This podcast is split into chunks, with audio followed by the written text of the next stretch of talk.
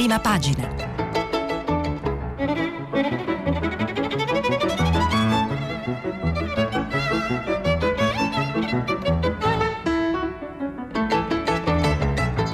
Questa settimana i giornali sono letti e commentati da Umberto La Rocca, direttore del quotidiano online Open. Per intervenire telefonate al numero verde 800 050 333. Sms WhatsApp, anche vocali, al numero 335 5634 296. Buongiorno a tutti, oggi venerdì 28 agosto. Prima di iniziare la rassegna stampa e la lettura, eh, la lettura dei giornali, vi ricordo che eh, come ogni mattina stiamo pubblicando i vostri messaggi sul sito eh, di Radio 3.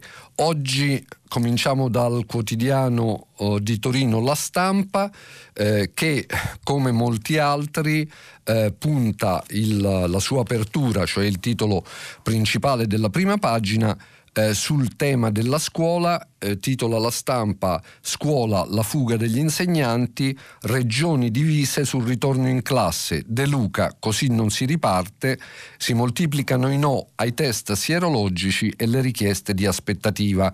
Nuovo picco dei contagi, ieri 1411 nuovi casi e si affaccia, come vedete, un tema, per la prima volta, un tema uh, che uh, ha percorso negli ultimi giorni in maniera sotterranea il dibattito sulla uh, settembre che ci, che ci, aspetta, e cioè quello di un rinvio del ritorno a scuola. Leggiamo a pagina 2 della stampa l'articolo eh, intitolato Scuola, l'ultimo caos è sulla data d'inizio. De Luca, il governatore della campagna, così è impossibile aprire. Riaprire la scuola così non è possibile. Di certo non è l'unico tra i presidenti di regioni né a pensarlo, ma Vincenzo De Luca è il primo a sfogarsi. Nelle condizioni attuali, dice, è impensabile far ripartire le elezioni. Non so quello che saranno in grado di fare nelle prossime due settimane, e qui si riferisce al governo, ma avremo scelte complicate da fare. Del resto a De Luca è arrivata una lettera firmata dall'ANCI regionale, eh, l'associazione dei comuni, in cui i sindaci campani chiedono di posticipare l'inizio della scuola al 24 settembre, dopo le elezioni regionali. Una scelta analoga è stata già fatta da Sardegna, Puglia e Calabria. L'uscita del presidente Campano ha irritato il ministro per gli affari regionali Francesco Boccia. Si sa che la competenza sull'inizio dell'anno scolastico è regionale. Non devono chiedere il permesso al governo, si è sfogato il ministro con i suoi collaboratori. De Luca non fa nulla di fenomenale, la vende come chissà quale iniziativa, perché è uno che vende i tappeti come fossero oro. Ennesimo capitolo della difficile dialettica di queste settimane, anche se ieri la conferenza delle regioni ha dato il via libera alle indicazioni operative per la gestione dei casi e focolai di SARS-CoV-2 nelle scuole e nei servizi educativi dell'infanzia. Con una raccomandazione però lasciare che ogni scuola definisca autonomamente l'eventuale riattivazione della didattica a distanza in caso di nuovi focolai contagi, uno scenario a cui non vuole pensare la ministra dell'istruzione Lucia Azzolina, contro la quale la Lega ha annunciato ieri una mozione di sfiducia. Lei si è limitata a confermare che la data indicata a livello nazionale per la riapertura è, è quella del 14 settembre e ha detto lavoriamo da settimane e abbiamo investito tanto per questo obiettivo, quindi il 14 si riparte. Sulla stessa linea il segretario del PD Nicola Zingaretti, questo governo deve avere l'ossessione della scuola senza se e senza ma, ha avvisato. Il 14 si deve ripartire, su questo il Partito Democratico darà battaglia, perché non può esserci alcuna scusa e intanto sull'uso dei termoscanner si vanno eh, a scuola che è, diciamo, è un'altra delle questioni discusse eh, in, questo, in questo periodo eh, sull'uso di termoscanner all'ingresso delle scuole, il Comitato Tecnico Scientifico, consulente del governo, non si dice contrario, ma sottolinea le difficoltà tecniche dell'operazione. Per ogni misurazione ci vogliono in media 83 secondi che, moltiplicati per centinaia di studenti, finirebbero col bloccare l'ingresso a scuola. Ma le critiche ai ritardi e all'operato della ministra Azzolina non vengono soltanto dalla Lega e dal eh, leader leghista Salvini, eh, Lega che, eh, come abbiamo appena letto, ieri ha annunciato una mozione di sfiducia. Arrivano dalla sua stessa maggioranza. C'è un'intervista di Carlo Bertini eh, a Andrea Marcucci, capogruppo del Partito Democratico, eh, che mh, è intitolata Insufficienza per Azzolina cerca soltanto capri espiatori. E ne leggiamo una parte da come il capogruppo al Senato del Partito Democratico Andrea Marcucci apostrofa il ministro dell'istruzione Lucia Azzolina, non sembra che il PD abbia gran voglia di difenderla dalla mozione di sfiducia che Matteo Salvini presenterà per buttarla giù. Certo, sarà difficile che il PD possa votare con la Lega, ma quello di Marcucci, visto il suo ruolo, suona come un avvertimento preciso e un preludio di cosa succederebbe se si aprisse il cantiere del rimpasto di governo. Infatti, dice Marcucci, Ranucci il contributo dell'Azzolina è insufficiente. Parole inconsuete del, un, da parte di un capogruppo eh, de, di uno dei partiti, anzi del partito principale insieme al Movimento 5 Stelle, che sostiene eh, il governo. Senatore Marcucci, la tenuta del governo è appesa alla ripresa della scuola. Se viste le premesse fosse un disastro, la colpa andrebbe addossata alla ministra? Siamo ancora nella fase in cui bisogna fare di tutto affinché l'inizio della scuola non sia un dramma. Certo è che il tema è stato affrontato in ritardo e con qualche incertezza di troppo. Allora sarà difficile difendere la ministra Azzolina dalla mozione di sfiducia di Salvini. Salvini fa la sua solita partita, scommette preventivamente sul disastro. Io prediligo un'altra impostazione di gioco. I problemi vanno affrontati e se possibile risolti e in tal senso mi pare insufficiente il contributo che sta portando la ministra Azzolina. Spero migliori di qui a settembre. Ma ritiene che non abbia predisposto per tempo quel che serviva a far ripartire le scuole in sicurezza? È da marzo che sappiamo che questa era la priorità. Si doveva lavorare tutti a testa bassa per creare le migliori condizioni a settembre. La ministra purtroppo è sembrata a tratti più interessata a trovare un capro espiatorio. Da ultimo persino i sindacati. È il riferimento di Marcucci a un'intervista rilasciata dalla ministra Azzolina a Repubblica qualche giorno fa, nella quale eh, la ministra eh, sosteneva che gran parte dei ritardi si dovevano al fatto che il sindacato eh, della scuola, i sindacati della scuola remavano contro. Ma i veri dubbi sulla uh, riapertura della scuola, i dubbi di ieri, al di là di tutte le questioni che abbiamo visto negli ultimi giorni, riguardano gli insegnanti. C'è un, un articolo uh, a pagina 3 della stampa di Niccolò Carratelli intitolato La rivolta degli insegnanti, lasceremo vuote le cattedre.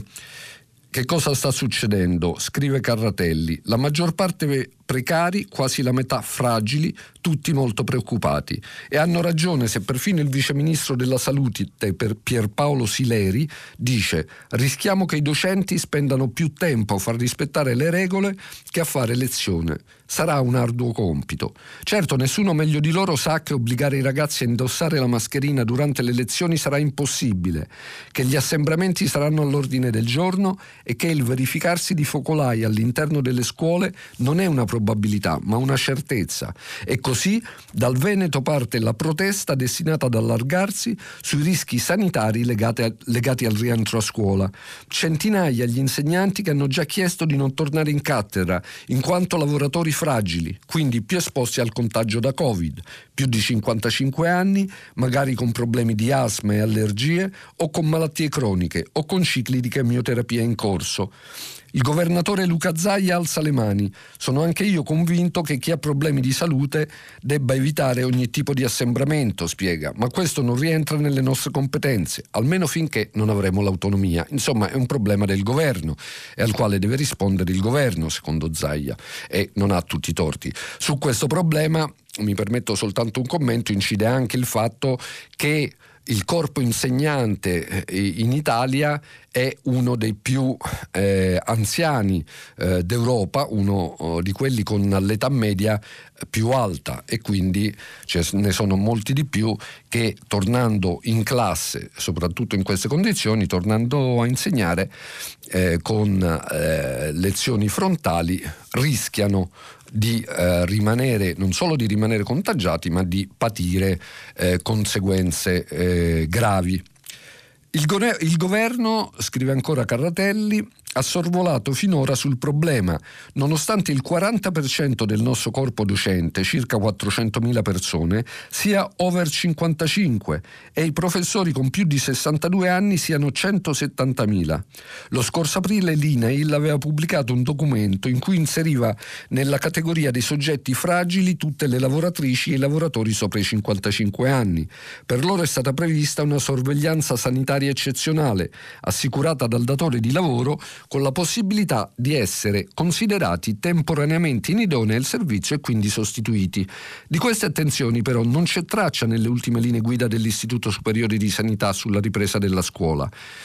È una situazione, e qui ci troviamo di fronte a una questione che è, eh, si sta proponendo eh, ripetutamente, e cioè quando si vede che non si, non si trovano le soluzioni per eh, affrontare in sicurezza i problemi, non si fa altro che eh, allentare le misure richieste e abbassare eh, abbassare la soglia della sicurezza cambiando le parole e non le cose è quello che è successo per esempio su ehm, sulla questione del metro di distanza e delle mascherine a scuola. È una situazione molto complicata, abbiamo chiesto più volte che venga chiarita, dice Maddalena Gissi, segretaria della CISL Scuola, perché lascia senza tutele questi insegnanti e apre ulteriori incognite sulla ripartenza delle lezioni. Ad esempio, i docenti di ruolo più anziani, pur di restare a casa, potrebbero comunque optare per la malattia, trovando un medico disposto a certificare la loro fragilità. E così si cercherà un supplente, un precario, che magari è più vecchio del collega che va a sostituire, perché questa è la realtà, continua Gissi.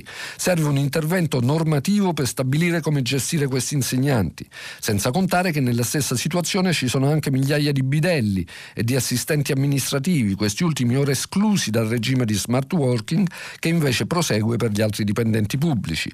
Se venissero a mancare gli insegnanti fragili, potrebbero aprirsi buchi di organico imprevisti, proprio nel momento in cui si cerca invece di potenziare il personale scolastico, anche se i sindacati hanno già sollevato i dubbi sulla possibilità di assumere effettivamente 85.000 nuovi docenti, come annunciato dalla ministra dell'istruzione Azzolina.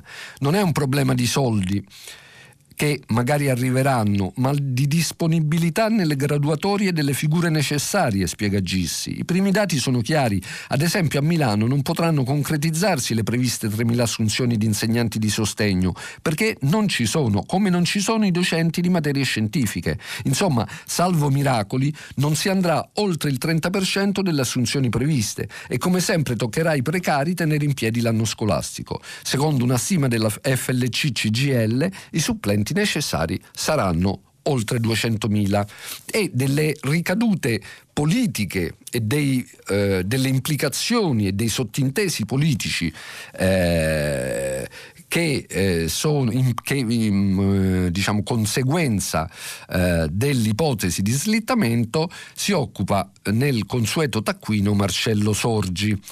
All'alba del diciassettesimo giorno dall'apertura delle scuole due punti sono chiarissimi. Il governo non è pronto per assicurare l'inizio dell'anno scolastico in tempi di Covid il 14 settembre e una partenza fatta costi quel che costi si ripercuoterebbe pesantemente sui risultati delle elezioni regionali del 20.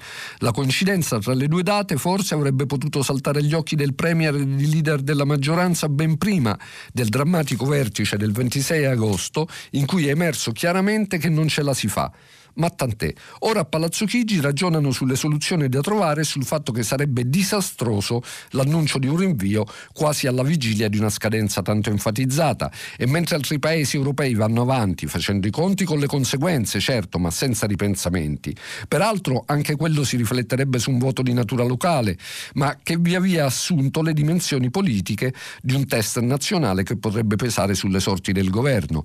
D'altra parte, se al vertice dell'altro ieri è stato Bonaccini vale a dire il presidente di una delle regioni più organizzate come l'Emilia Romagna, a far notare come per aprire le scuole non bastino le mascherine, il gel e i banchi che il commissario Arcuri è pronto a mettere a disposizione ma servano spazi per il distanziamento e piani straordinari dei trasporti, cui, di cui non si vede neppure l'ombra. Questo dell'assenza del piano di trasporti è stato de, una delle responsabilità principali del governo e della ministra Azzolina, diciamo.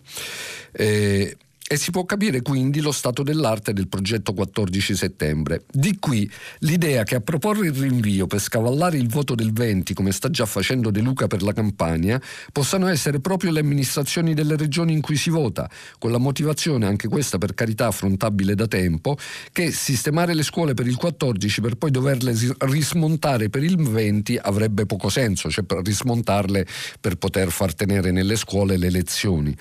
Il governo a quel punto prenderebbe prendrebbe atto, limitandosi forse a suggerire che il rinvio valga per l'intero territorio nazionale e sopportando gli attacchi che l'opposizione sicuramente non gli farebbe mancare.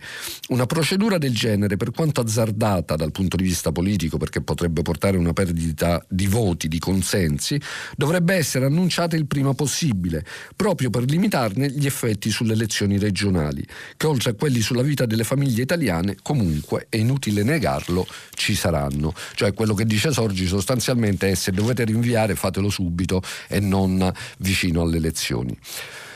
Fin qui la, problemi, i problemi della riapertura della scuola. Poi la stampa è l'unico giornale italiano che ha parlato ieri, eh, via telefono naturalmente, con eh, Flavio Briatore e eh, Emanuela Minucci, che è riuscita a raggiungerlo, eh, racconta quello che Briatore le ha detto. Sono ricoverato in una stanza da solo, non prendo ossigeno e tantomeno sono intubato, altrimenti sarei un fenomeno, visto che le sto parlando al cellulare. La voce è limpida, il tono cortese, il gusto della battuta immutato, la parlantina tutto fuorché sofferente. Al telefono dal reparto solventi, paganti, cioè al di fuori del Servizio Sanitario Nazionale, e quindi camera privata, biancheria no limits, stoviglie e possibilità di ospitare una persona, non nel caso di positività al Covid-19 naturalmente, in una stanza del reparto solventi dell'ospedale San Raffaele di Milano, dove è ricoverato da tre giorni, risponde Flavio Flavio Briatore, 70 anni, il malato di Covid più chiacchierato d'Italia. Quando, quando ha cominciato a sentirsi male? Guardi, è stata davvero una strana estate in cui la febbre mi è venuta insieme con un raffreddore già parecchi giorni fa. Ora come sta? Mi sento bene, non ho nulla di speciale. La temperatura è a posto, respiro bene e sono pure riuscito a lavorare, anche se mi auguro di uscire presto. I medici come sono arrivati alla diagnosi? Quando sono arrivato in ospedale mi hanno fatto il tampone, come fanno con qualunque paziente, tutto lì, ed eccomi isolato in una stanza. Paura? Per fortuna adesso una preoccupazione in meno. Quale? Quella che mio figlio Falco, che ha 10 anni, avesse contratto il virus. Per fortuna stamattina è arrivato il referto dell'ospedale di Monte Carlo ed è negativo. Teme di aver contagiato qualcun altro? Mi auguro proprio di no. Il suo billionaire però si è trasformato in un focolaio con oltre 50 persone positive al virus e un dipendente è finito in rianimazione. Stiamo seguendo ora dopo ora le condizioni di tutti. Stanno tutti bene a parte un ragazzo che aveva precedenti patologie. Posso solo dirle che non appena è scattato l'allarme abbiamo disposto il tampone per tutti i dipendenti. Avete sbagliato qualcosa? Al billionaire abbiamo sempre rispettato le regole facendo entrare il giusto numero di persone, ma vedendo come andavano le serate non bastava contingentare gli ingressi e predicare il distanziamento. Non ci può fare nulla nessuno se fa entrare 100 persone in mille metri quadri e loro stanno tutte appiccicate, per tacere di altri comportamenti. Quali? Abbiamo saputo di ragazzi che a gruppi di 50 o 60 ordinavano le casse di champagne e se le andavano a bere sulla spiaggia insieme con i fornitori, ballavano e facevano festa sino all'alba. Lì certo non potevamo intervenire.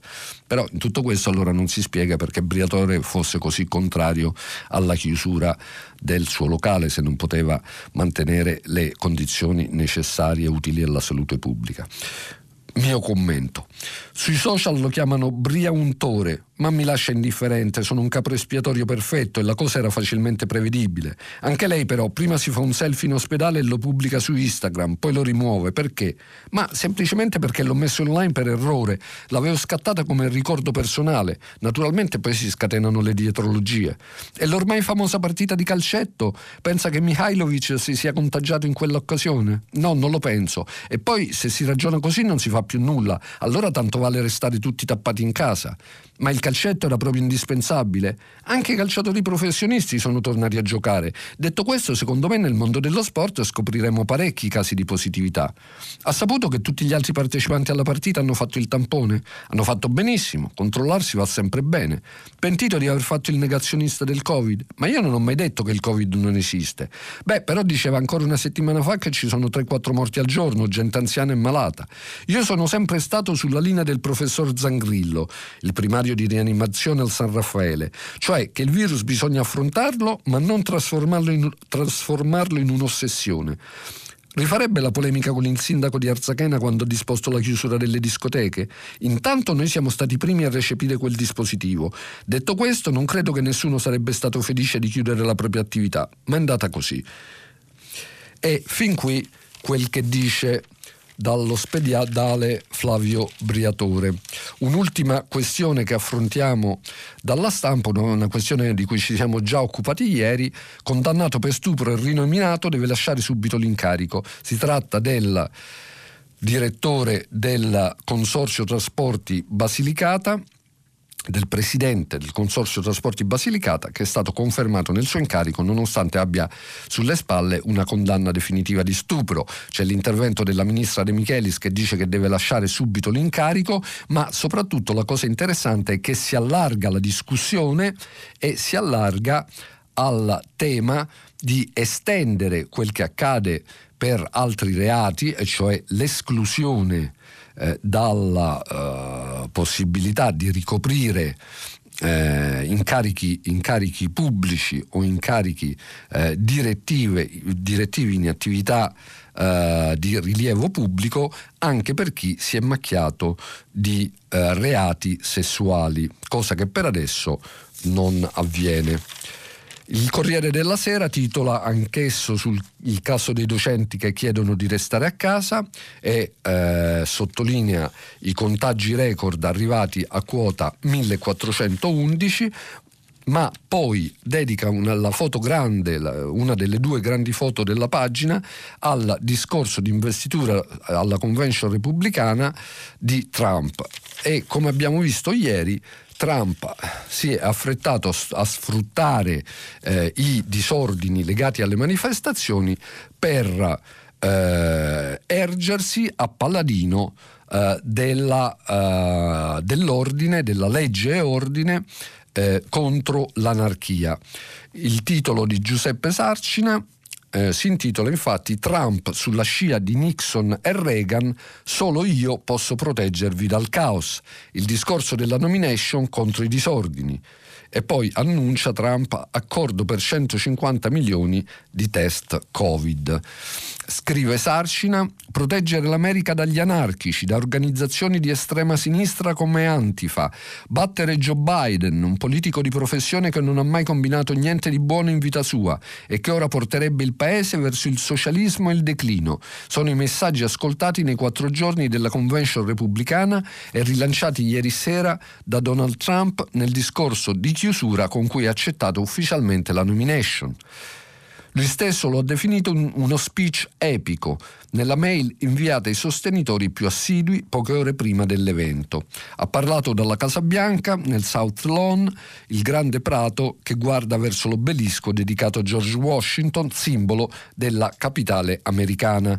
Le notizie e le immagini in arrivo da Kenosha, Wisconsin, hanno spinto Trump a ricalibrare i pesi collocando lo slogan Law and Order al centro dell'attenzione. La dottrina è parte integrante della tradizione repubblicana e conservatrice, risale alla fine degli anni 60. Nel 1968 Richard Nixon si candidò alla presidenza promettendo di riportare legge e ordine nel paese, sconvolto dalle proteste a sfondo razziale e dai disordini e saccheggi iniziati a New York nell'estate del 1967. In realtà la versione trampiana anticipata mercoledì sera da Mike Pence fu eh, il candidato vicepresidente, fu elaborata da Ronald Reagan durante la sua corsa per la carica a governatore della California nel 1966. I liberal non sono in grado di fermare la violenza e riportare l'ordine, solo i conservatori possono farlo, disse Trump. Motivo? Ecco le parole pronunciate sempre in quell'anno da un altro futuro presidente repubblicano, Gerald Ford. Non possiamo abdicare alla legge e all'ordine in nome di una soffice teoria sociale per la quale ogni uomo che lanci un mattone contro la vostra finestra è semplicemente un incompreso o il prodotto di una società ingiusta. Questa breve digressione dimostra quanto il tema dell'ordine pubblico, della sicurezza, possa ricompattare l'elettorato conservatore e moderato intorno alla candidatura Trump. È una specie di richiamo della foresta e vedremo nelle prossime settimane se eh, questa strategia comunicativa farà risalire Trump nei sondaggi che per ora lo vedono in linea di massima alla rincorsa con Biden in vantaggio. E, ma eh, Trump non si limita a questo, c'è un articolo di Viviana Mazza che racconta sul Corriere che racconta come le donne, il presidente stia schierando una schiera di donne per dire Donald non è maschilista, altro tassello della sua strategia, come ha schierato alcuni eh, esponenti delle comunità nere eh, per dire che lui, per far dire che lui non è razzista. Ma intanto succede un fatto storico, l'abbiamo già accennato ieri, oggi i giornali eh, danno a questo evento grande spazio, e cioè l'NBA eh, la Lega eh, del basket eh, professionista ferma due giorni la rabbia dei campioni guidati da LeBron dopo i fatti di Kenosha. Il torneo riprenderà, ma il presidente è furioso. Scrive Massimo Gaggi, i campioni del basket USA tornano oggi in campo dopo la protesta per un altro nero disarmato vittima della, della polizia a Kenosha in Wisconsin, che ha bloccato per due giorni i playoff del campionato NBA. Un gesto senza precedenti che ha fatto infuriare la Casa Bianca. Prima il genero del presidente, Jared Kushner, per il quale i cestisti sono fortunati a potersi permettere il lusso di non lavorare senza soffrirne sul piano finanziario. Poi il capo di gabinetto del vicepresidente Mike Pence, che ha definito la protesta assurda e sciocca, chiedendo perché la NBA, popolare anche in Cina, non protesti per le violazioni dei diritti umani in quel paese. Infine lo stesso Donald Trump, che ha accusato l'NBA di fare politica. Hanno ascolti in calo perché la gente si è stufata di loro. Come al solito il presidente mette in dubbio la popolarità di chi vuole attaccare, ma i giocatori agiscono anche perché sono consapevoli proprio della loro enorme popolarità. Mercoledì hanno discusso per ore di nuovo ieri mattina. Si sono divisi, hanno litigato, hanno ricomposto i contrasti, ma quello che sta avvenendo nella bolla di Orlando è comunque destinato a cambiare la percezione eh, è il ruolo dello sport in America, in modi ancora non del tutto prevedibili. In passato, a parte i casi isolati di Muhammad Ali, che pagò il suo impegno politico con un lungo isolamento e quello dei velocisti neri che salirono col pugno chiuso sul podio olimpico di Città del Messico nel 1968, gli incroci tra sport e impegno contro il razzismo sono stati limitati. I campioni neri del basket NBA scesero in campo perfino il 5 aprile 1968, il giorno dopo l'assassinio di Martin Luther King. E questo dimostra quanto eh, ci sia non solo di simbolico, ma che tipo di strappo sia stata questa decisione dei giocatori dell'NBA di sospendere il campionato per due giorni. Sugli Stati Uniti va letto assolutamente, a mio modo di vedere, il pezzo che Giuliano Ferrara scrive, un pezzo duro e coraggioso che Giuliano Ferrara scrive sul foglio in prima pagina del foglio e prendendosela con eh, gli imbarazzi di fronte a, e il titolo del pezzo, le viltà di fronte alla deriva del trampismo.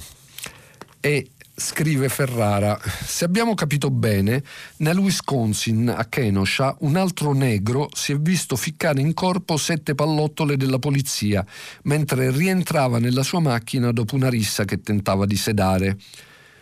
Se dilagano le milizie private contro la rivolta e un adolescente armato ne ammazza un paio, come è avvenuto a Kenosha, non è poi così complicato dedurne che un presidente irresponsabile e cinico, un ribaldo della peggior specie, organizza il suo show Law and Order da un lato soffiando sulla guerra civile e dall'altro presentandosi come il tutore supremo della pace armata in una infiaggione di consensi caldi da campagna elettorale, quando i sondaggi vacillano e il disastro della pandemia americana lo minaccia. Non è così complicato, eppure per molti guru del commentariato giornalistico sembra molto complicato afferrare la realtà, giudicare, schierarsi e al diavolo le conseguenze si leggono e si ascoltano osservazioni di demoniaca equidistanza, figlie di faziosità e furbizia, di codardia e pedanteria, negli Stati Uniti non è in atto uno scontro tra il partito dell'anarchia e il partito dell'ordine,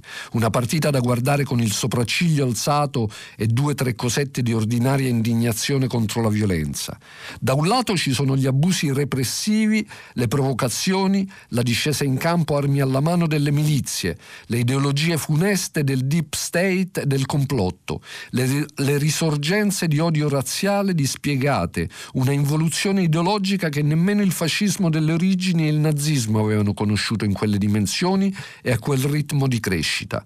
Dall'altro lato c'è una protesta ovviamente emotiva, confusa, fatta anche di violenza urbana, ma per lo più pacifica, autentica, nell'indisponibilità alla resa, capace di gesti e segni di forte portata simbolica, provenienti specie dalle star dello sport e degli sport più amati, dove agli atleti e alle atlete nere è chiesto di far finta di niente e di voltarsi dall'altra parte come schiavi non emancipabili di fronte a una clamorosa rimonta dell'ingiustizia, una ribellione inerme ed esposta alla ritorsione e un'accecante voglia di sopraffazione. E, conclude Ferrara, Può essere che riesca il piano di deturpare oscenamente la materia del contendere e condannare di nuovo all'impotenza chi incarna l'alternativa al caos e alla violenza generati da questa presidenza. Ma questo è altra cosa dall'ottusa viltà che impedisce, che impedisce a tanti di dire apertamente come stanno le cose e sfuggire alle complicazioni e alle tortuosità della rassegnazione e della paura. Anche in Europa, anche qui da noi, si cercano volontari della verità che non credano alla storiella della legge e dell'ordine agitata dal potere più divisivo e eversivo della storia americana. Parole dure ma estremamente chiare come raramente si leggono nei commenti eh, sulla stampa italiana. E torniamo per un attimo solo al Corriere per, ehm, eh, per eh, eh raccontare di un altro eh, un altro eh, evento, un altro tema ehm, importante e cioè eh, la disoccupazione, i dati sulla disoccupazione eh, durante, provocati eh, dal lockdown e dalla crisi eh, determinata dalla Covid. L'articolo è di Federico Fubbini il blocco dei licenziamenti pagano le donne e i giovani. Da febbraio l'occupazione femminile ha perso 330.000 posti. Vediamo che cosa è successo. Da poco prima che esplodesse l'emergenza in febbraio, fino al punto più basso della recessione a fine giugno, in Italia sono spariti 598.000 posti di lavoro. Era inevitabile con un calo dell'attività economica di oltre il 17% rispetto ai livelli di un anno fa ma la promessa del governo di preservare l'occupazione si era basata dall'inizio su una strategia su due binari, cassa integrazione per tutti i tipi di imprese, con un utilizzo che nei primi sei mesi del 2020 è stato superiore di quasi dieci volte allo stesso periodo di un anno fa, e il blocco dei licenziamenti più rigido che si sia visto in tutta Europa. Dopo sei mesi è tempo di bilancio, per vedere se questa strategia abbia funzionato e che chi ne siano stati i vincenti o i perdenti. Se l'obiettivo era preservare i rapporti di lavoro, in parte ha funzionato. Lo ha fatto almeno in confronto a un paese dove non è stato fatto niente di simile, come gli Stati Uniti. Lo United States Bureau of Labor Stat- Statistics mostra che il numero degli occupati in America è crollato dell'8,7% fra marzo e giugno, mentre l'Istat fa vedere che in Italia il calo fa- fra febbraio e giugno è stato del 2,57%, quindi le cose sono andate meglio in Italia. Il nostro paese ha preservato una proporzione maggiore di posti, pur subendo una recessione più violenta. La cassa integrazione e il blocco dei licenziamenti in questo hanno avuto l'effetto desiderato dal governo. C'è però Un'altra differenza negli effetti della pandemia su due economie così diverse. I costi della crisi in proporzione sembrano essere distribuiti molto di più sui giovani e sulle donne in Italia rispetto a quanto avviene negli Stati Uniti. E c'è un grafico eh, che dà la misura di eh, quanto dice Fubini nell'articolo, un grafico pubblicato eh, dal Corriere che fa vedere come la variazione generale, la perdita generale di posti di, di lavoro è del 2,57% contro, di, a fronte di una variazione dell'economia che è di meno il 17,3% e che eh, rispetto a febbraio eh, al 30 giugno c'erano 598.000 occupati in meno e che rispetto a un anno fa, a giugno del 2019, a fine giugno erano 752.000 gli occupati in meno.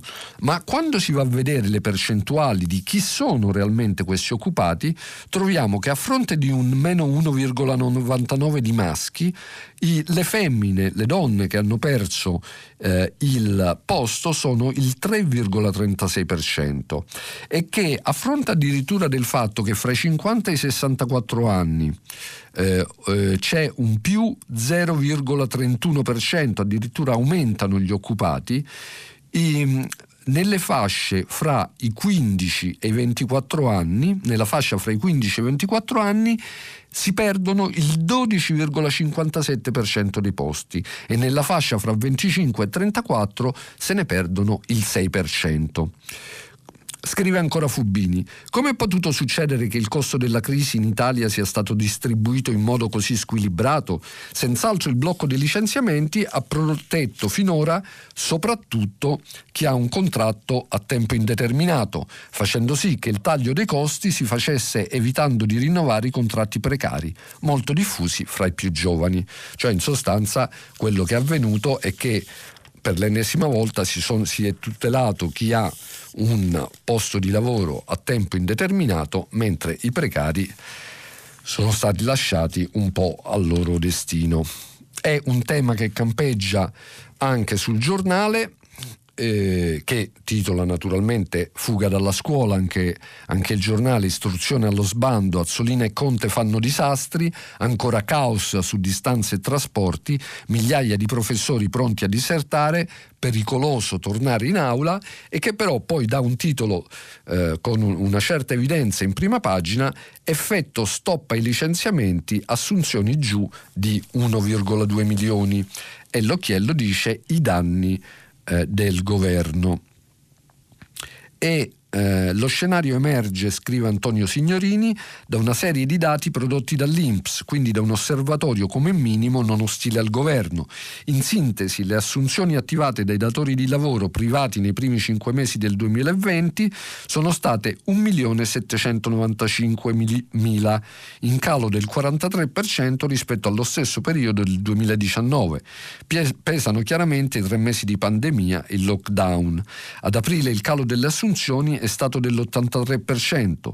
Soffrono i contratti atipici. Il saldo dei contratti a tempo determinato a maggio è stato di meno 552.000, meno 92.000 per gli intermittenti e meno 210.000 per gli, per gli stagionali. Chiedo scusa. In maggio una lieve ripresa comunque con un calo superiore al 50% sul 2019. E qui si fa diciamo, un, nel titolo più che nel testo si, fa, si crea un rapporto meccanico fra il decreto eh, sullo stop ai licenziamenti e le mancate assunzioni eh, che sare- sono 1,2 milioni rispetto all'anno precedente, ma è tutto da dimostrare naturalmente che se ci fossero state eh, più assunzioni eh, che se ci stato, non ci fosse stato il blocco dei licenziamenti con il Covid eh, e tutto il resto ci sarebbero state la crisi economica eh, derivante ci sarebbero poi state effettivamente eh, più assunzioni. Questo è tutto da dimostrare la Repubblica un, eh, dà un'apertura diversa da quella degli altri giornali, punta sulla svolta anticrisi della Fed. I tassi resteranno bassi per anni, una mossa USA per salvare l'occupazione nei giorni chiave delle presidenziali. E che cosa vuol dire questo? Vuol dire che eh, la Fed, la banca eh, statunitense, la banca centrale, eh, ehm, presieduta da Jerome Powell, ha deciso di derogare a quello che è sempre stato negli ultimi decenni il suo obiettivo, cioè mantenere l'inflazione sotto il 2%, eh, decidendo di tenere bassi i tassi anche se l'inflazione dovesse crescere, dando la priorità alla necessità della ripresa del, come obiettivo a quello di favorire la ripresa e favorire i consumi piuttosto che combattere l'inflazione. È una decisione che a molti di noi sembrerà tecnica, ma che in realtà ha delle conseguenze, può avere delle conseguenze molto molto importanti. Favorisce senz'altro, favorisce senz'altro la ripresa. E eh, per tornare all'altro tema che ancora oggi non abbiamo to- toccato, ma che è un tema di questi giorni, cioè il referendum, segnalo su Repubblica un'intervista a Renzi che annuncia ufficialmente che il suo partito e lui stesso daranno libertà di voto. Presidente Matteo Renzi, chiede Tommaso Ciriaco, qual è la posizione di Italia Viva sul referendum? Libertà di voto. Non condivido chi parla di attacco alla democrazia, ma neanche l'entusiasmo grillino sulla svolta storica. Non è una svolta, è uno spot. Taglia i parlamentari, ma lascia intatti i problemi del bicameralismo perfetto. Proprio quel bicameralismo perfetto che Di Maio difende. Riformarlo non è una priorità, dice. Di Maio si sta impegnando sulla politica estera, dove è passato con profitto dal seguire i gilet gialli a Macron. Bene così. Sul diritto costituzionale invece ancora molto da studiare. Solo in Italia abbiamo due Camere che fanno la stessa cosa. Puoi tagliare tutti i parlamentari che vuoi, ma allora devi cambiarne le funzioni, altrimenti hai un doppione. Confido che col tempo i 5 Stelle le cambieranno idea anche su questo, dopo aver cambiato idea sulla TAV, sulla TAP, sulle Olimpiadi, sull'euro, sulla figura di Mattarella, su Macron e sulla Merkel. Manca solo il bicameralismo. Che vinca il sì o il no, dal 21 settembre il punto sarà quale modello istituzionale nazionale scegliamo e torneranno in campo i nostri temi, bicameralismo, titolo quinto, CNEL.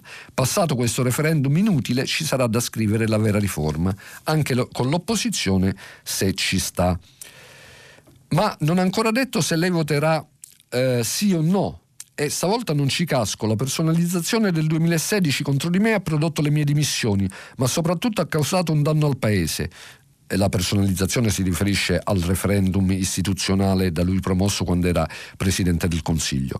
Con un sorriso oggi osservo le conversioni sulla via di Damasco di costituzionalisti e colleghi ed evito con cura la personalizzazione. Di certo il giorno dopo ci sarà bisogno di tornare ai temi della riforma del 2016 e io voglio lavorare insieme al PD e a tutto il Parlamento per una vera riforma delle istituzioni.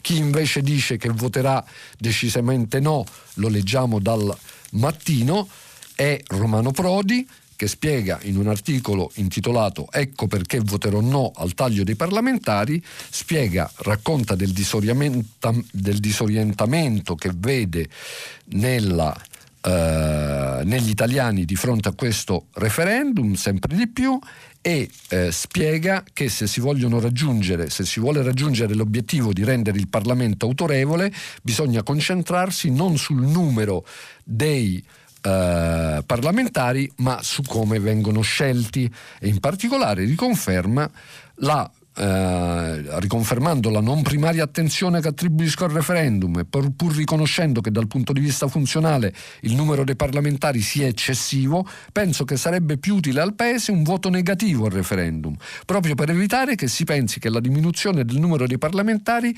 costituisca una riforma così importante per cui non se ne debbano fare altre, ben più decisive per il futuro del nostro eh, partito.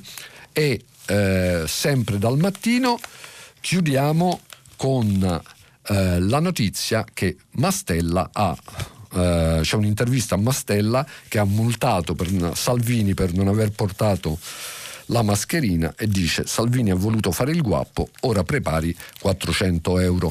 Bene, finisce qui la lettura dei giornali per oggi, ora c'è lo stacco pubblicitario e vi aspetto dopo per il filo diretto per le vostre telefonate. Pronto? Buongiorno, sono Roberto, sto chiamando da Cagliari. Buongiorno Roberto.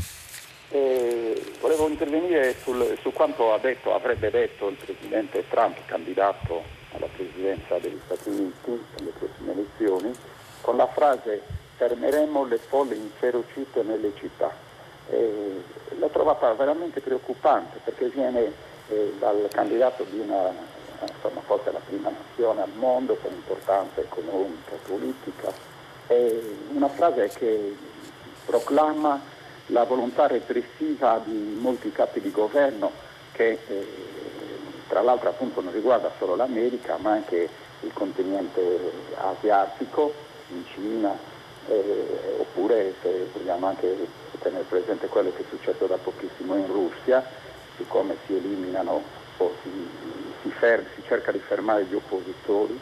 Ecco, è trovato veramente molto preoccupante, evidentemente questo Presidente, questo candidato ha la consapevolezza di rivolgersi a un elettorato, a un bacino di, di persone che possono votarlo perché lui fa questo tipo di promesse. Certo. Una volontà repressiva è veramente preoccupante e che insomma, eh, dimostra la volontà non tanto di, di diffondere benessere a tutte le classi sociali, ma al contrario di, di continuare eh, ad aumentare il divario che c'è.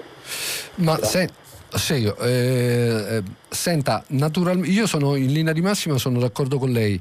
Eh, naturalmente ehm, bisogna distinguere eh, tra la protesta violenta che non va eh, tollerata, ma questa è normale amministrazione in qualsiasi società civile e eh, come dire eh, e, eh, va circoscritta e la risposta ehm, va commisurata all'entità uh, della, uh, del, de, della, protesta e all'entità della violenza messa in atto dai manifestanti. E questo è un discorso. Dopodiché ci sta invece l'elemento politico, cioè il cinismo politico con il quale eh, si, cavalca, eh, si, cavalca, la protesta fomentando la paura eh, dell'anarchia, paura dell'anarchia anarchia che secondo me non è all'ordine del giorno, ma che negli Stati Uniti eh, eh, non è eh, la conseguenza, eh, non avrà conseguenze sul sistema eh, la protesta, ma soprattutto la si cavalca in maniera cinica, dico, perché si è contribuito, come scrive Ferrara oggi praticamente, si è contribuito da parte della Presidente Trump a fomentarla con atteggiamenti, atteggiamenti assolutamente assolutamente irresponsabili a mio modo di vedere. Pronto? Eh, buongiorno a lei Umberto La Rocca, io mi chiamo Giancarlo Lolli, telefono da Casina, Reggio Emilia, buongiorno a tutti. Buongiorno a lei. Allora, io vorrei prendere la palla al balzo. Ieri sera nel mio condominio si è tenuta un'assemblea perché comunque c'è un'azienda, i reti, che si accolla il vantaggio fiscale, quindi lo scarico del 110% sui lavori di efficientamento e, mm, diciamo, energetico degli edifici e quindi in pratica i condomini possono effettuare il lavoro diciamo gratis, quasi gratis comunque. Allora, eh, l'iniziativa è lodevole anche perché si riparte con i lavori in edilizia che sappiamo che in questi anni hanno sofferto più degli altri settori, questo è importantissimo, però siccome io per 30 anni mi sono occupato di sicurezza e igiene del lavoro, so che ad esempio nella mia provincia, Reggio Emilia, su 8 morti di media all'anno, 3 sono in edilizia. Eh? Quindi di tutte queste spese che faremo a debito, lo Stato farà a debito, eh, perché poi alla fine se la colla allo Stato questo, questo, diciamo, questo, questo costo. Non sento mai parlare, sento parlare di scuole, sento parlare di, altre, diciamo, di un sacco di altre spese, però mai di eh, migliorare la sicurezza nei luoghi di lavoro. Ad esempio facendo della formazione seriamente, eh, dico seriamente perché siccome l'ho fatta anch'io e so che ci sono in giro personaggi che fanno formazione ma di formazione non ne capiscono assolutamente un H lo dico e qua eh, mi assumo la responsabilità di quello che dico.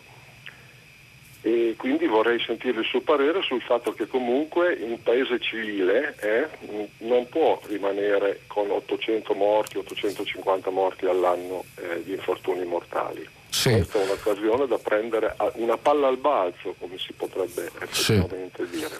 Facile profeti, eh, se, se facile profeti. Tenga presente, le rubo solo un secondo. Sì, una delle prime leggi sulla sicurezza nei cantieri fu la numero 154 del, la 164 del 1956, faccia caso alla data, 1956 eh, si era poco dopo la fine della guerra, erano ripartiti i lavori edili, quindi c'era una caterva di infortuni mortali in edilizia, i legislatori pensarono di normare i lavori con una legge. Quindi sì. adesso è facile dire che sarà sarà uh, una ripresa di infortuni sul lavoro in edilizia perché comunque come faremo noi nel nostro condominio lo faranno anche certo. altri, anche perché scade nel 2021, quindi ci, ci sarà anche fretta, immagino, eh certo. ad eseguire questi lavori. Quindi volevo solo sentire il suo parere e magari sollecitare anche il governo che si riprenda a mano la sicurezza nei lavori. La ringrazio e buona giornata. No, grazie a lei perché il problema sul, degli incidenti sul lavoro è un problema, eh, uno dei tanti aspetti che rende il nostro paese, non solo il nostro paese, ma un paese meno civile di quello che dovrebbe essere. Come lei ha ricordato, il problema è estremamente eh, è annoso, nel senso che eh, data a, alla, a alcuni decenni fa, eh, a parecchi decenni fa ormai, Ehm, beh, si parla di scuola ora perché eh, c'è questa eh, scadenza eh, importante del 14 settembre, però questo non deve farci dimenticare eh, gli altri problemi, il problema che solleva lei, come ho detto, è assolutamente importante. Concordo con lei anche che in Italia e non solo nel, eh, nel campo della Uh, degli incidenti sul lavoro, la formazione è spesso fatta malissimo, a, alcune volte è semplicemente uno strumento per incassare eh, fondi, di solito fondi europei, eh, e eh, poi per eh, dare, crearsi qualche bacino, eh, come dire, clientelare ehm, e che con tutte le dovute eccezioni, la formazione è eh, nel nostro paese a livelli molto molto eh, bassi, non adeguati.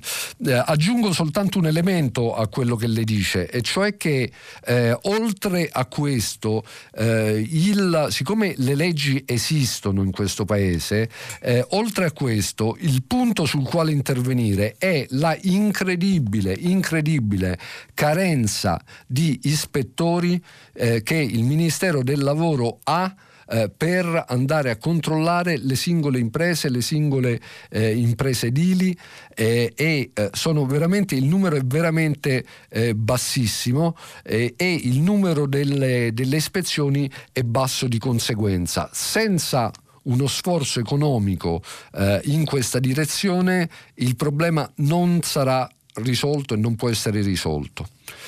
Eh, prima di eh, dare la parola al prossimo ascoltatore, volevo semplicemente, se eh, mi si concede un attimo, eh, dire due cose. La prima è eh, che ieri eh, un ascoltatore aveva chiesto, mi aveva chiesto se esistessero eh, delle circolari e delle norme che eh, prevedessero quel che dovevano fare scrutatori e presidenti di seggio in termini di eh, sanità eh, durante nell'espletazione delle loro funzioni nel prossimo, nella prossima tornata elettorale esistono, sono anche uscite sulla stampa, eh, le si trova per esempio su un articolo eh, del giornale eh, di, eh, si trova l'essenziale in un articolo del giornale di due giorni fa, eh, ne ha parlato eh, Sky News e sul sito del Ministero degli Interni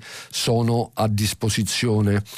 E questo per quanto riguarda eh, quella risposta eh, che dovevo all'ascoltatore eh, che ha chiamato ieri. C'è poi un messaggio fra i tanti che andremo a leggere nel frattempo, mentre voi fate le vostre telefonate, c'è un messaggio di Giovanni da Pesaro che dice gentile direttore, potrebbe cortesemente spiegarmi perché il problema dei trasporti, eh, trasporti in riferimento alla scuola, eh, lo attribuisce la responsabilità all'Azzolina e non semmai alla De Micheli. Giovanni si riferisce a quanto ho detto leggendo gli articoli questa mattina eh, sul fatto che non esiste, non è stato approntato un serio piano straordinario per rafforzare i rapporti, i trasporti in vista eh, della riapertura delle scuole. Ma non è che l'attribuisco esclusivamente all'Azzolina, ma quel che è certo è che l'Azzolina, essendo il ministro della pubblica istruzione, doveva prendere lei, a mio modo di vedere, l'iniziativa di richiedere tassativamente per riaprire la scuola un piano dei trasporti che poi la De Michelis, per la, su- per la sua competenza e le regioni, perché ricordiamo che il trasporto locale è competenza eh, anche delle regioni, avrebbero dovuto contribuire a sviluppare. Però a mio modo di vedere, se tu sei responsabile della riapertura delle scuole, e questo è un problema anche se all'atere che è decisivo nella, nella eh, riapertura in, in, condizioni di sicurezza eh, delle scuole italiane, secondo me l'iniziativa la devi prendere tu per questo eh, l'ho attribuita eh, questa responsabilità all'Azzolina. Pronto? Pronto, buongiorno. buongiorno. Eh, Anna Tigli, sono una docente, chiamo da un piccolo paese dell'Interland romano, risultiamo comunque città metropolitana, anche se di città metropolitana ancora non si può parlare. E niente, il mio messaggio è che come me tantissimi altri docenti eh, siamo non solo positivi e non solo pronti per l'inizio della scuola, vogliamo che la scuola riinizi e soprattutto vogliamo un po' di positività e, e un po' meno di accredine da parte della stampa nei confronti sia della, della ministra che comunque ha fatto del suo meglio e poi soprattutto dobbiamo anche essere reali e dare dei dati reali. Io vi porto un esempio, noi stavamo cominciando a disperare del fatto di avere l'organico in più che abbiamo richiesto a giugno come c'era stato chiesto dal MIUR. Ebbene, ieri sera, ieri sera alle 21 è stato pubblicato l'elenco e ci sono stati dati i docenti in più per poter smistare le classi e fare gruppi più piccoli questo è un esempio minimo, eh? è un esempio piccolissimo. Eh, la nostra scuola, che è un piccolo istituto comprensivo di comunque 1200 eh, alunni, abbiamo non solo il piano A, il piano B, il piano C, abbiamo pensato a tutto. Non è vero che nelle scuole non si pensa, non è vero che nelle scuole non si lavora per la sicurezza e per la ripresa.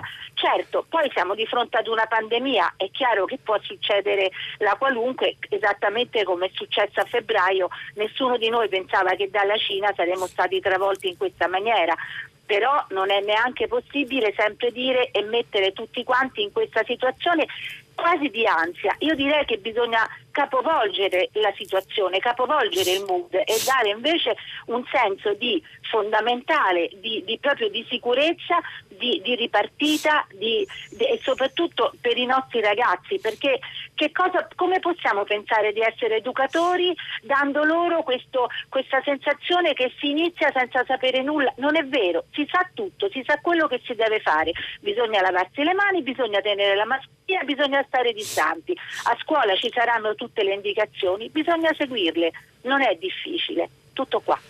Signora, eh, io apprezzo molto la sua telefonata anche perché eh, mentre parlava mi rendevo conto che effettivamente eh, spesso e volentieri i nostri toni sono abbastanza negativi.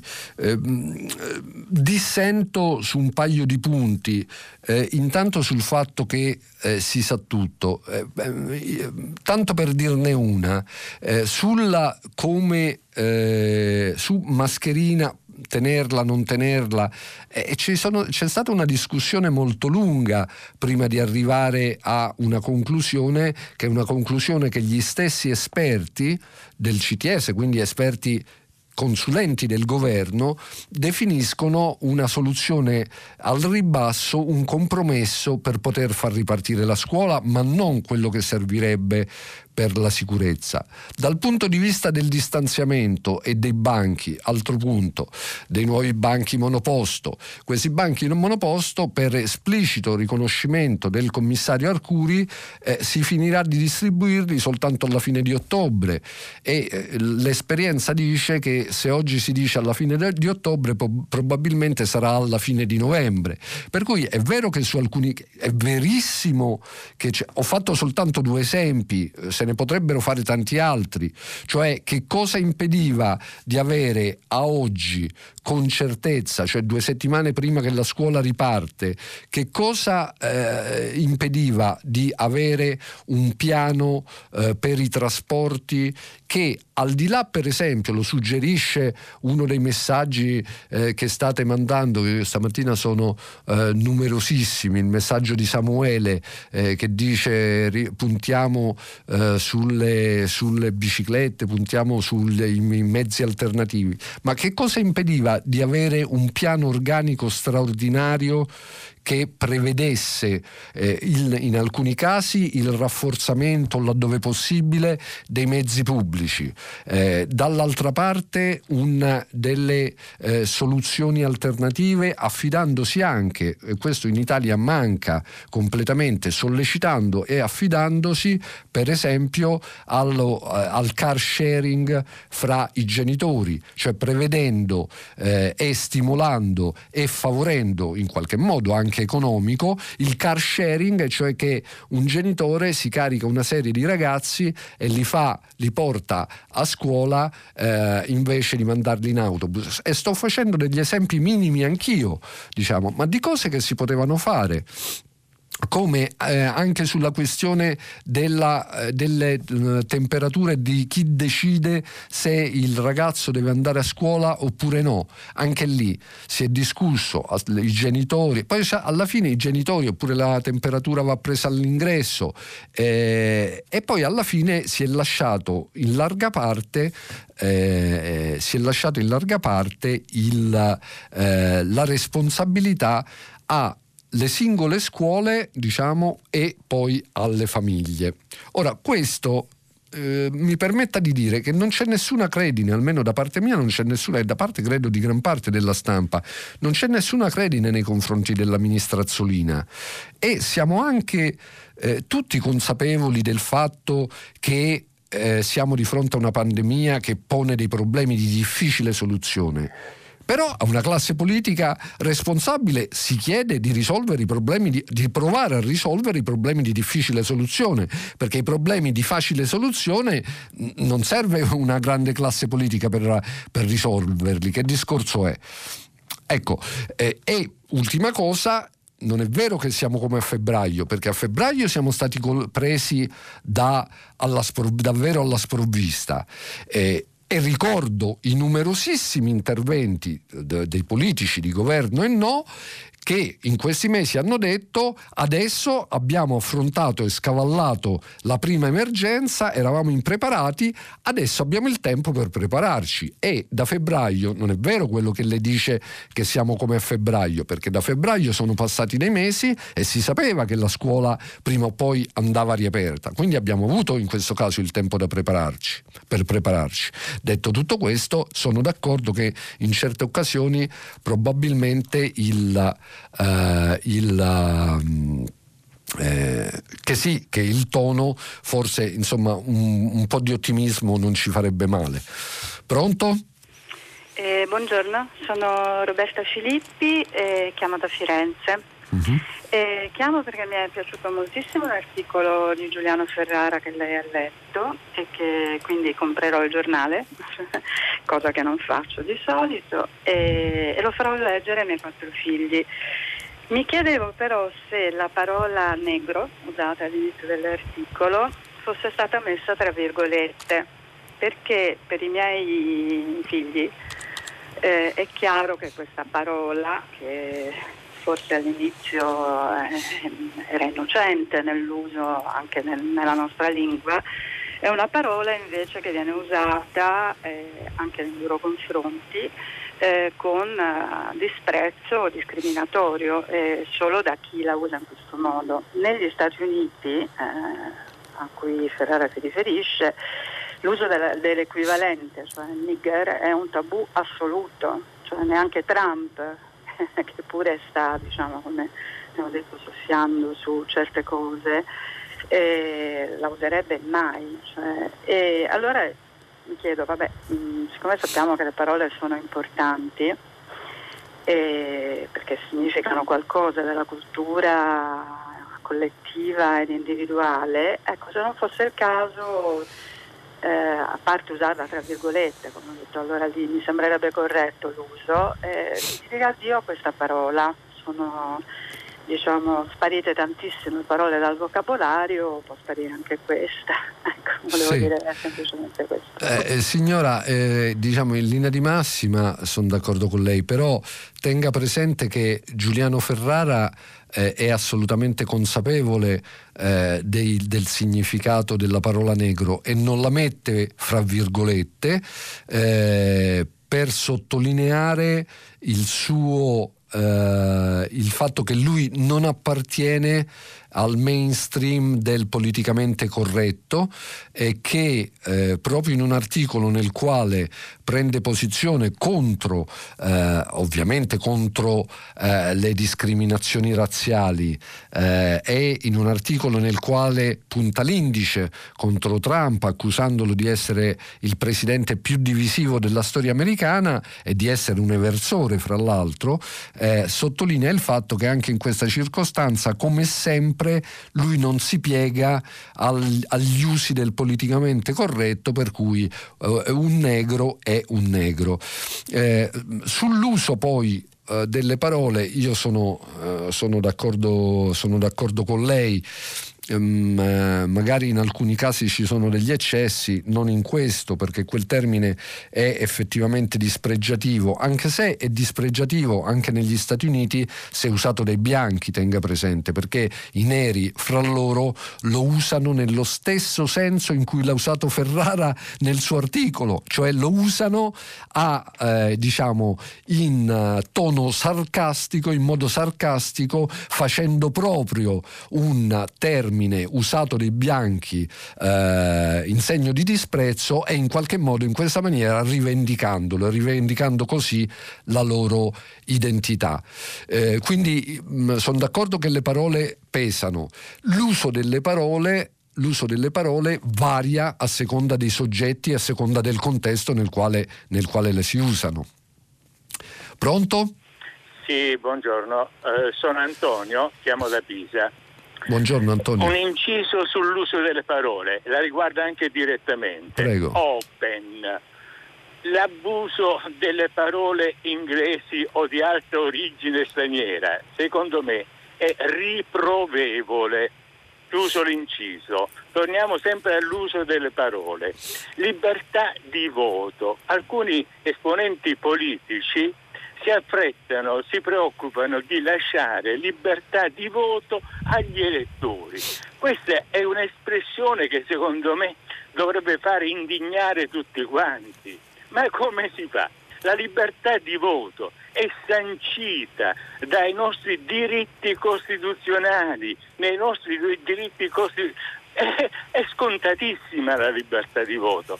Il problema, secondo me, qual è? Che molti esponenti politici, per non compromettersi con i propri elettori di destra, di centro, di sinistra, non vogliono dare indicazioni di voto. Ora, un esponente politico che rifugge dall'indicazione di voto è altrettanto riprovevole. Perché? Quale affidabilità possiamo dare a un esponente politico che non dice come si dovrebbe votare, come vota lui? Non so se mi spiego. È chiarissimo. Che lei giornalista di Open? Sì, allora io dico eh, due cose.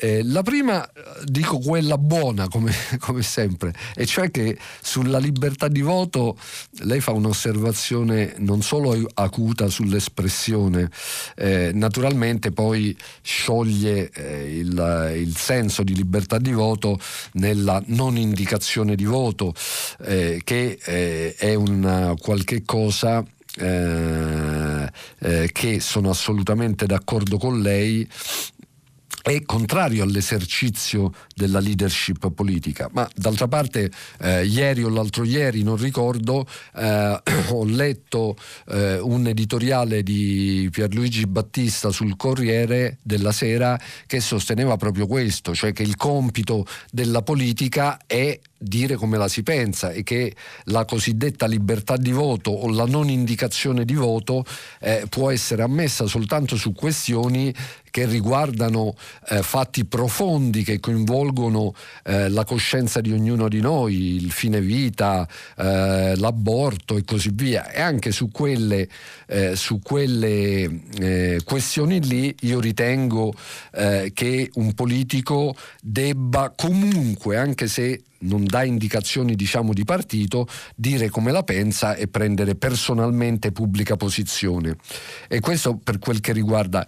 È chiarissimo che in questo caso, eh, in particolare al non dare indicazione di voto, eh, si sacrifica in maniera secondo me sbagliata, si sacrifica l'esercizio della leadership a la necessità all'imbarazzo spesso e all'imbarazzo perché eh, come leggevamo anche oggi molti, molte forze politiche hanno, e personaggi politici hanno cambiato posizione votando sì al, in Parlamento e poi ora schierandosi per il no. Quindi c'è un elemento di imbarazzo e poi c'è un elemento eh, invece che riguarda il fatto di non perdere consensi come le dice.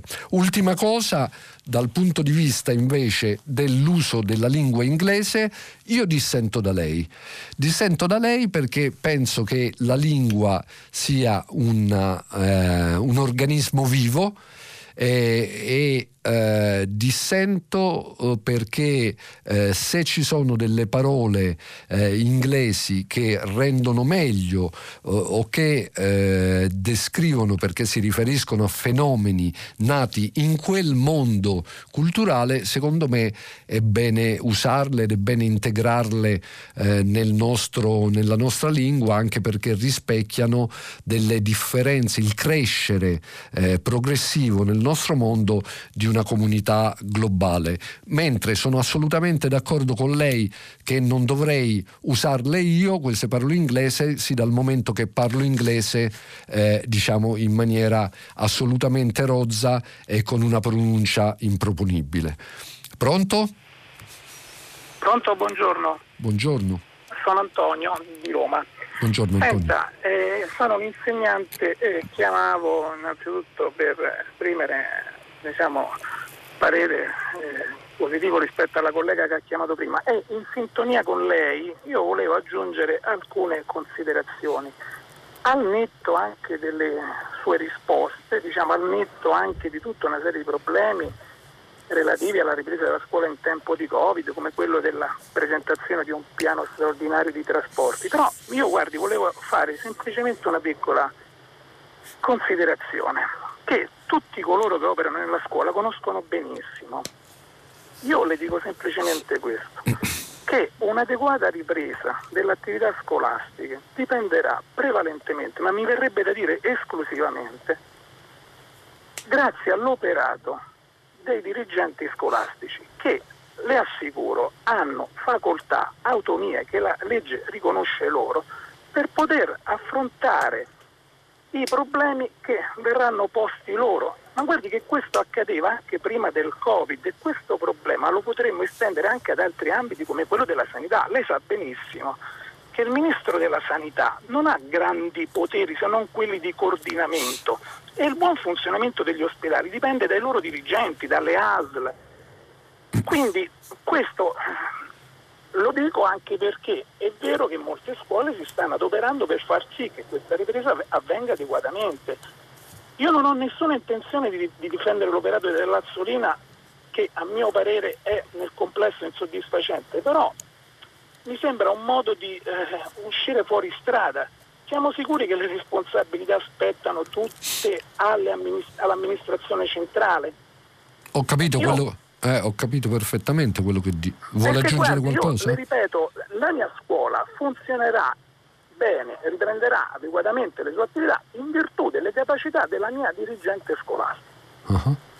E questo, lo ripeto, è avvenuto anche prima perché spesso le scuole hanno operato anche in precarietà, in mancanza di risorse e quant'altro, però ci sono stati dirigenti scolastici che hanno fatto funzionare bene le loro scuole. La ringrazio e l'ascolto per radio. Grazie a lei. Ma guardi, io ripeto, nessuno mette in dubbio, qui sta mettendo in dubbio le capacità, eh, la voglia, l'impegno dei dirigenti scolastici, degli insegnanti, del personale non insegnante. Eh, questo è fuori discussione. Il problema però è che pur nella loro autonomia ci sono alcune questioni che da soli, a mio modo di vedere, eh, eh, gli istituti non riusciranno o riusciranno soltanto in alcuni casi e per iniziative davvero meritorie dei dirigenti scolastici a risolvere, ma questo non assolve però eh, la politica dal dover, dare, dal dover dare intanto delle linee guida generali eh, entro le quali muoversi. E poi le faccio un esempio, Sulle, sul, nel caso dei trasporti è molto difficile che un solo istituto scolastico un istituto scolastico pur nella sua autonomia riesca a risolvere il problema che gli autobus sono pochi e necessariamente saranno affollati pieni, pieni di ragazzini. Eh, pieni di, di, di studenti. Eh, o in altri casi eh, certo che f- molte scuole riusciranno da sole a reperire eh, degli spazi diversi per consentire il distanziamento, quindi dei nuovi spazi, però è anche vero che su questo terreno il governo avrebbe potuto fornire un supporto molto maggiore. E, e, e, perlomeno da un punto di vista diciamo economico e così via su tanti altri problemi. Se non ci stanno, eh, diciamo, si può sopperire naturalmente eh, col buonsenso, ma le faccio un ultimo esempio soltanto.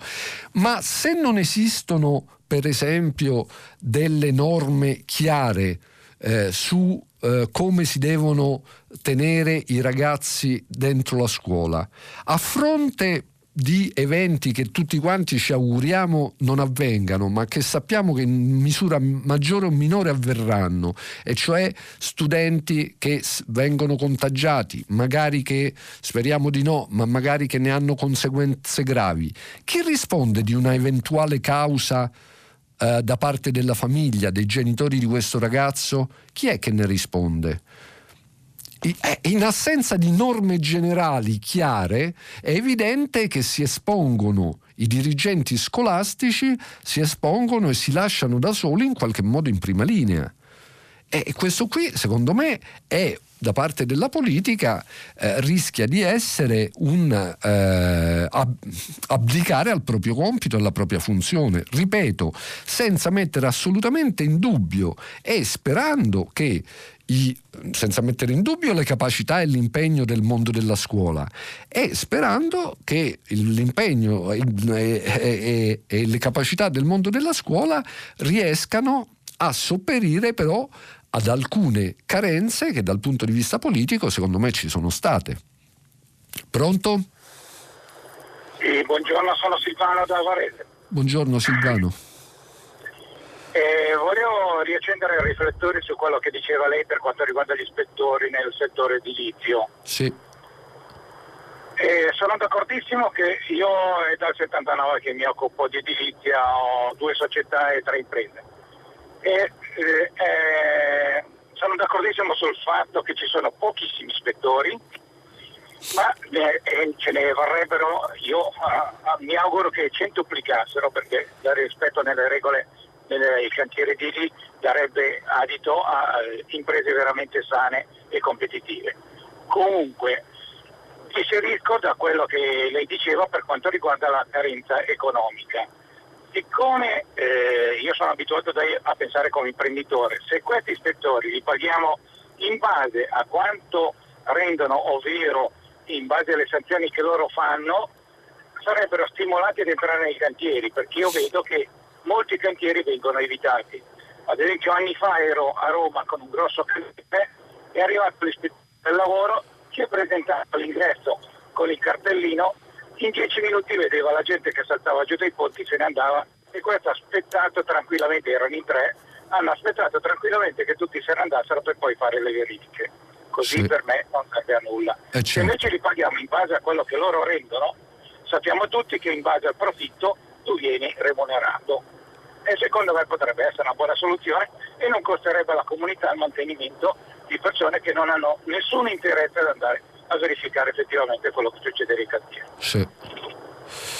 Senta, so. Eh, guardi, io penso che, eh, che naturalmente è- un- è un'idea, un- sarebbe un modo di affrontare il problema. Naturalmente, come tutte le cose umane, c'è sempre un risvolto della medaglia, perché se eh, e sono a conoscenza di eh, alcuni casi, poi sono naturalmente casi difficilmente dimostrabili. Se c'è questa tendenza a, eh, soprattutto se gli ispettori vengono pagati poco, c'è questa tendenza a, come dire, chiudere un occhio o per eh, interesse o più spesso per mancanza di motivazioni, quindi a chiudere un occhio eh, sulle imprese che non si comportano, non rispettano le regole, e dall'altra parte pagandoli a, eh, dire, a ispezione effettuata e soprattutto a violazione accertata, eh, a violazione accertata si rischia eh, di avere l'effetto contrario, e cioè, di eh, avere degli ispettori che partono in qualche modo prevenuti nei confronti delle imprese e tutti tesi a cercare il pelo nell'uovo. Trovare l'equilibrio fra queste due cose è cosa, un compito delicato. Pronto? Eh, sì, salve, buongiorno, mi chiamo Giulia, chiamo da Bari. Eh, faccio un intervento brevissimo eh, solamente per diciamo, sottolineare una questione. Signora Eh, Giulia, ascol- necessariamente brevissimo perché abbiamo un minuto per chiudere. Una- Sì, sì, sì, lo so. Eh, un ascoltatore prima ha citato la ministra Azzolina e la ministra De Micheli chiamandole l'Azzolina e la De Micheli. Ora io siccome questa settimana ho letto l'articolo di Michela Murda su Robinson eh, che diciamo, è un decalogo di regole eh, per combattere il patriarcato, la stringo tantissimo, tra queste c'è non utilizzare l'articolo determinativo da tanti a un cognome Sì. eh, di donna. Sì. Eh, quindi invitavo eh, gli ascoltatori, ma anche appunto chi ha eh, più potere, quindi la stampa, chi parla in situazioni pubbliche, a, eh, Evitare a non, eh, sì, esatto, a non utilizzare l'articolo e a utilizzare appunto a chiamare le persone per nome e cognome o cognome oppure la ministra, eccetera, eccetera. Credo che D'accordo. sia importante riflettere su questo. D'accordo, grazie, 2020. grazie tante per il suo intervento. Accolgo naturalmente la sua, eh, la sua posizione e, le- e sono d'accordo. E noi per oggi finiamo qui. Dopo il giornale radio c'è Nicola La Gioia che conduce pagina 3, dopodiché le novità musicali di primo movimento e alle 10, come tutti i giorni, tutta la città ne parla che approfondisce un tema eh, sollevato dagli ascoltatori. Per quanto riguarda noi potete riascoltarci sul sito di Radio 3 e io e voi, anzi voi ed io, ci risentiamo domani mattina alle 7, intorno alle 7.15.